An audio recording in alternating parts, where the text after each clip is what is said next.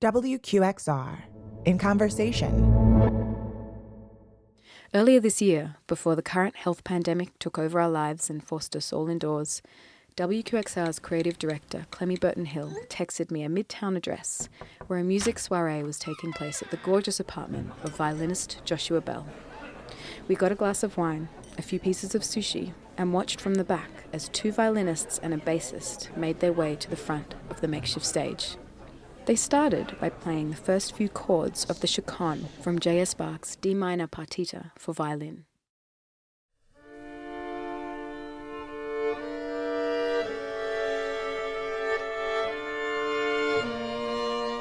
Clemmy squealed softly, leaning in, saying that this was her desert island piece. What started as a familiar and gentle chord progression quickly developed into an energetic mashup that combines Bach with Bon Iver's song Calgary. By the time the performance was over, we were in awe. The atmosphere was electric. We immediately introduced ourselves to the members and organised for them to come in to the studio the very next day. My name is Rosa Golan. I'm a producer at WQXR, and this is Classical New York. Featuring Clemmy Burton Hill talking to the trio Time for Three.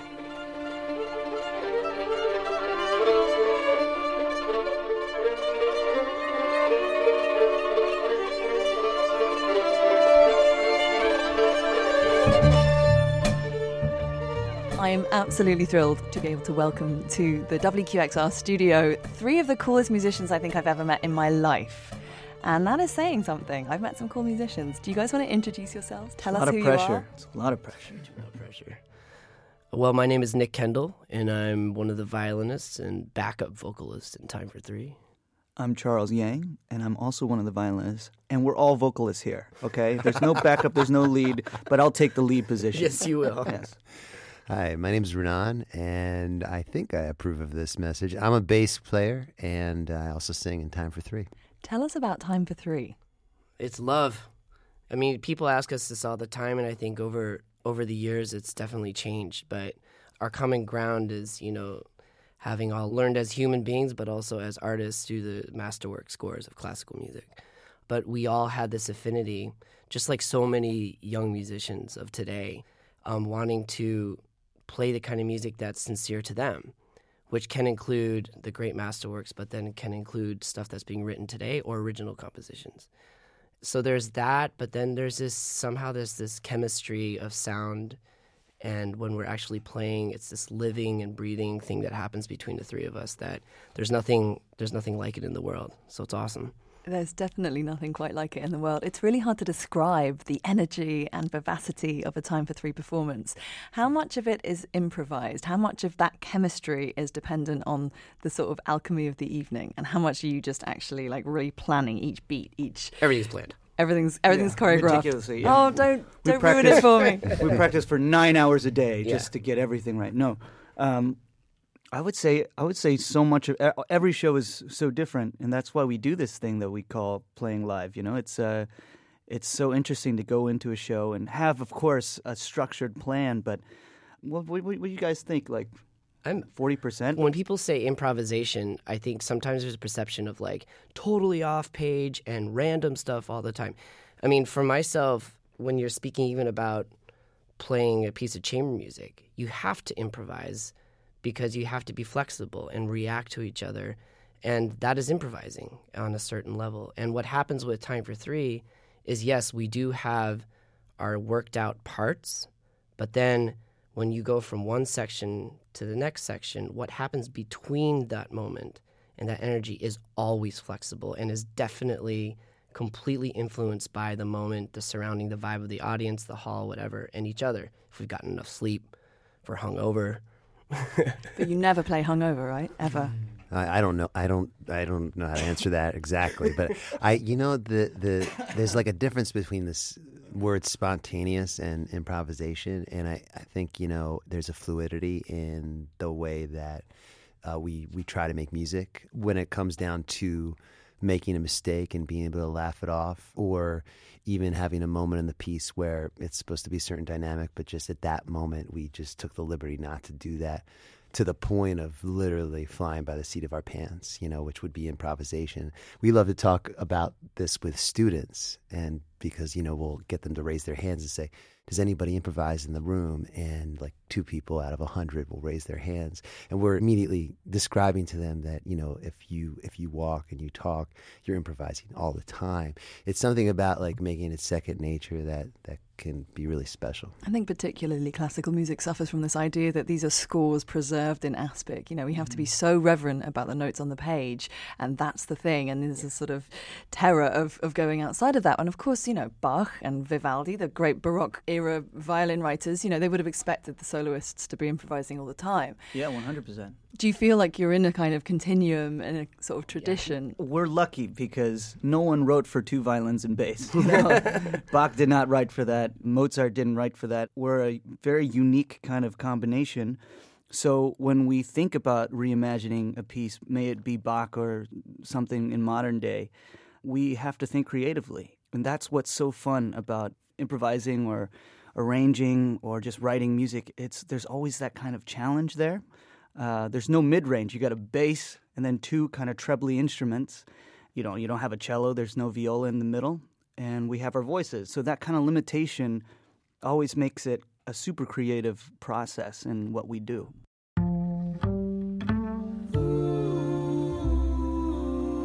I need to talk to you about the vocals.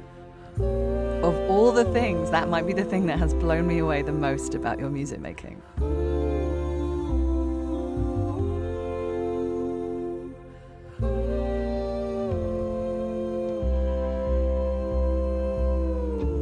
For anyone who's ever tried to play the violin and sing along at the same time. It's really difficult.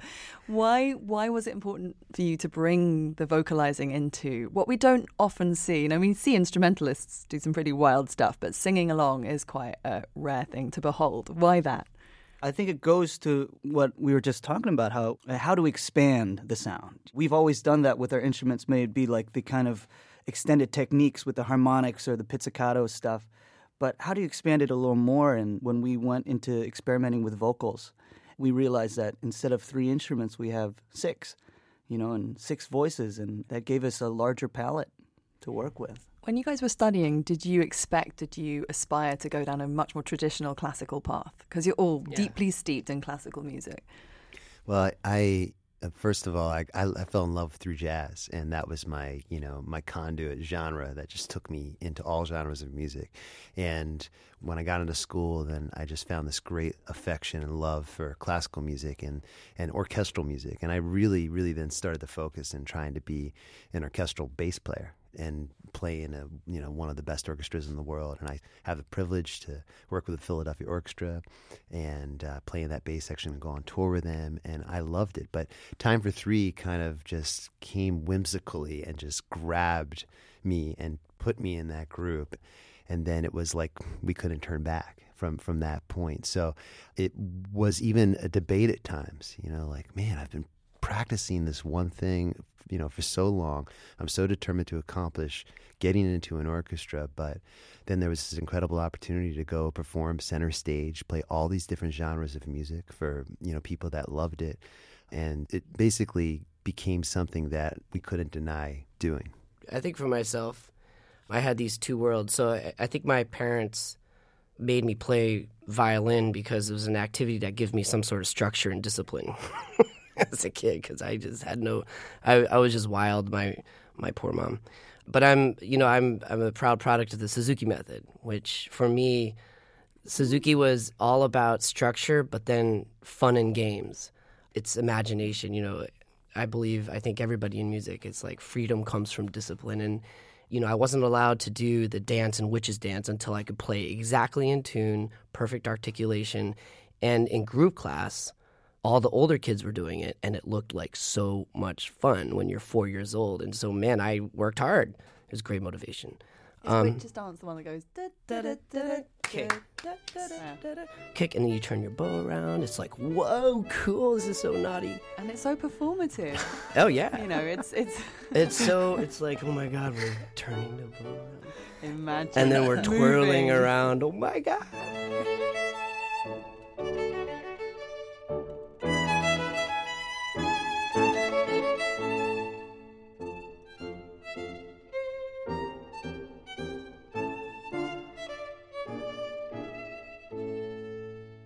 And then my mom is from Japan, so I was very lucky enough almost every summer to go to Japan. And I went to kindergarten there, but then I went to these amazing cultural festivals that happen in the streets. And that was the first time when I was very young, I experienced the fantastic, scary, incredibly intense sound of the taiko drums. And I, I have to believe that that sparked something in me because I had this affinity for in the moment, the visceral connection that the drum has.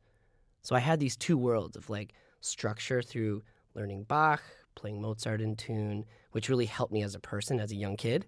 But then being able to release this energy that I had by doing bands with my friends in high school or having a bucket band. So these were these two sides that came along, and Time for Three has been able to kind of find. I mean, these two worlds came together for this band, and it's really very satisfying. Yeah, we all lived very uh, different but similar lives. I mean, to be a classical musician, you know, when you're growing up, it just takes so much dedication and, and learning what's written and learning the different scales, how to play in tune, like you were saying, the different modes, everything. All of our friends didn't understand why we had to practice two hours, three hours a day, maybe more, uh, while they were out, you know. And I used to get real jealous about that kind of stuff. We all did. But um, when we all learn to improvise, it's kind of a curiosity that we all kind of share. And um, yeah, that's where I'll end it right there. We had that dedication to classical music, but we're curious people. Well, I think musician. you can hear that in your music making. One of the other great sort of underpinnings of the Suzuki method is the idea that music is a universal language. Yeah. And that's why you teach four year olds or two year olds, not because you want to breed precocious little brats, but because, not that any of you guys are, obviously. but, but this idea that actually, as we're learning and developing our verbal language, that's the perfect time to also be developing our musical language as human beings. And I feel like one of the great things that you guys do is kind of, yes, breaking down the boundaries and those rigorously policed barriers that classical music kind of exists within. Mm-hmm. And sometimes the rigorous policing is being done by those on the inside. And for all the talk of wanting to, to welcome other people in, there's actually not much appetite for it. And sometimes it's coming from the outside because it's like, we don't want to go in there where all those, like, you know, classical nerds are. And I think what you guys do so joyously and so authentically and naturally is just, it's music. Music is music. That's so. and That's really kind. I, I I just read an article uh, of a new concertmaster that was appointed. in in the second paragraph, it said, "So the concertmaster is the person that sits in front of all of the violinists," and it started to describe, you know, what a concertmaster is, and it made me think, like, you know, if they would say, you know, the quarterback is the person who accepts the ball from the center and then either hands it off to the running back or passes it, and it made me a little sad because I I didn't feel like in my heart I wanted a description for that sort of thing. And I, I think that it, it comes down to that it is just music and it doesn't matter what it is. It's another language and we kind of all live off of like just, you know, this different taste. And that's kind of the beauty of what it is to work with Nick and Charles in Time for Three that you know we we just share this collective vision that it's all music and that is what's going to go into whatever we're creating. So there's not a limitation with genre, you know, there's not a limitation with improv or a plan, um, whether we sing or we don't, whether we, you know, play our instruments like drums or like a guitar or a banjo and yeah, it's fun. You know, I've I have a five year old that's in Suzuki piano now. So basically, I'm also in Suzuki piano because I'm the dad. And we go, and the, the teacher, you know, as a parent, you want your kid just to do well. You just want them to practice and, and be fantastic, but most of all, happy. And the teacher's just constantly there talking to the parents, saying, it's about creating a really wonderful vibe that's about the energy it's about the playground. It's right now it's just you know that fertile ground and it's it's beautiful when when you can you can share in that Well, and about communicating with other human beings and listening. I mean, you can't be a good musician if you don't listen. So it kind of, I think, does make for a slightly more empathetic and, Yeah. and hopefully curious human being. And if, if I had to ask you a horrible sort of, you know, desert island question, what is the ultimate piece of music? I really hope you're going to say what I think you're going to say, or maybe you're not going to say it. I think you know I what think one I of know. us will say. I feel, I at feel least. it, I feel it. Yeah. I'm looking at you. What's it Go going to be, it, Charles? I think you know that it would be Bach Chaconne. Yes. I mean, you know what's funny is Bach Chaconne is I have played that in a desert one time, and I had a huge memory slip, and I just went, "Oh," and I can't say that word Yeah, on I was there for it. And Nick it was, was there. beautiful. It resonated through the canyon. Yeah, the memory slip resonated through through. Uh, but that's a twelve minute piece, you know, and it's, uh, it's just one of those pieces where you're scared of it, but you're just it's it's all those voicings combined, it just created. Um, I think it was Joshua Bell that said something like it's one of the greatest achievements of mankind or something. And it's he's so right about that. So you know? right. I feel like it's the blueprint for everything. Yes. Well, time for three. It's been an absolute joy. We're going to are hear you play some music. Thank you so much. It's so great being here. You're doing wonderful things. well, thank You're you. for- awesome. Thank you Thank for being you. with us on WQXR. Woohoo!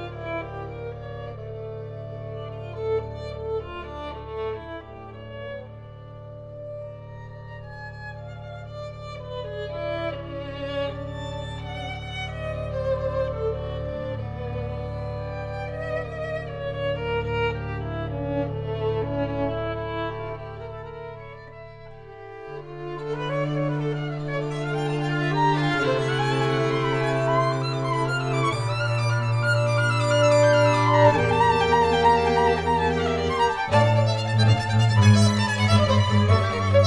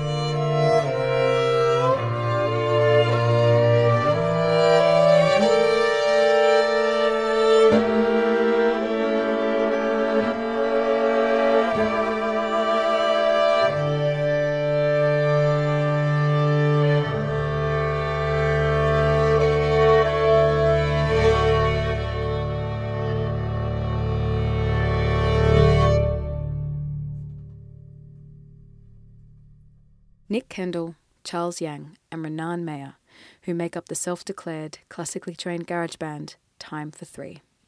They played live in the WQXR studio Chaconne in Winter, their rendition of the Chaconne from Bach's D minor partita.